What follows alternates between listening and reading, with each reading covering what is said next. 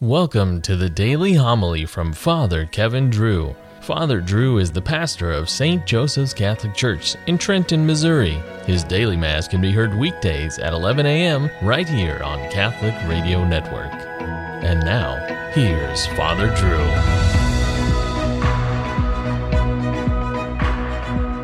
A reading from the Acts of the Apostles. After Paul's escorts had taken him to Athens, they came away with instructions for Silas and Timothy to join him as soon as possible. Then Paul stood up at the Areopagus and said, You Athenians, I see that in every respect you are very religious. For as I walked around looking carefully at your shrines, I even discovered an altar inscribed to an unknown God. What therefore you unknowingly worship, I proclaim to you. The God who made the world and all that is in it, the Lord of heaven and earth, does not dwell in sanctuaries made by human hands, nor is he served by human hands because he needs anything. Rather, it is he who gives to everyone life and breath and everything.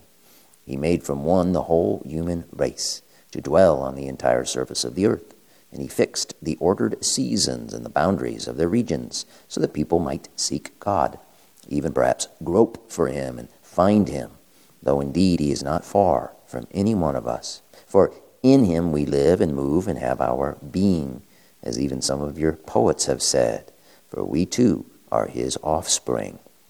Since therefore we are the offspring of God, we ought not to think that the divinity is like an image fashioned from gold, silver, stone, by human art and imagination. God has overlooked the times of ignorance, but now he demands that all people everywhere repent, because he has established a day on which he will judge the world with justice. Through a man he is appointed, and he has provided confirmation for all by raising him from the dead. When they heard about resurrection of the dead, some began to scoff, but others said, We should like to hear you on this some other time. And so Paul left them. But some did join him and became believers. Among them are Dionysius, a member of the court of the Areopagus, a woman named Damaris, and others with them. After this, he left Athens and went to Corinth. The word of the Lord. The Lord be with you. Reading from the Holy Gospel according to John. Jesus said to his disciples, I have much more to tell you, but you cannot bear it now. But when he comes, the Spirit of truth, he will guide you to all truth. He will not speak on his own, but he will speak what he hears, and will declare to you the things that are coming. He will glorify me because he will take from what is mine and declare it to you. Everything that the Father has is mine. For this reason I told you that he will take it from what is mine and declare it to you. The Gospel of the Lord. The word apostle is from the Greek, meaning to send forth.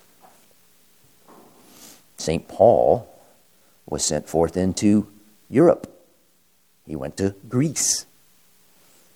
Europe, which up until our modern day was the center of the Catholic faith. And in today's passage, the apostle practiced apologetics on those in Athens. Apologetics comes from the Greek to make a reasoned defense. Notice how St. Paul opened the exchange by building rapport. He spotted the altar to the unknown God and complimented the Athenians for being religious. His compliment is a, a fundamental tenet in the art of selling. The seller has to find a way to click in some fashion with the prospective buyer before anything else can happen. The seller can have the greatest product in the world, but if he cannot find a way to get the buyer's attention and trust, he will never turn him into a customer. The seller also needs to know his buyer. St. Paul was not dealing with Jews here, so he wasted no time preaching about Abraham and Moses. Instead, Paul spoke of natural philosophy, the, the fixed order of the seasons, the design and creation, which leads reasonable minds to deduce that there is a creator. People seek, St. Paul said, they even grope for this unknown God who is closer than they think. Now that St. Paul had their attention, he, he moved in to close the sale. He informed the Greeks that the unknown God was not unknown anymore. He was an appointed man who rose from the dead.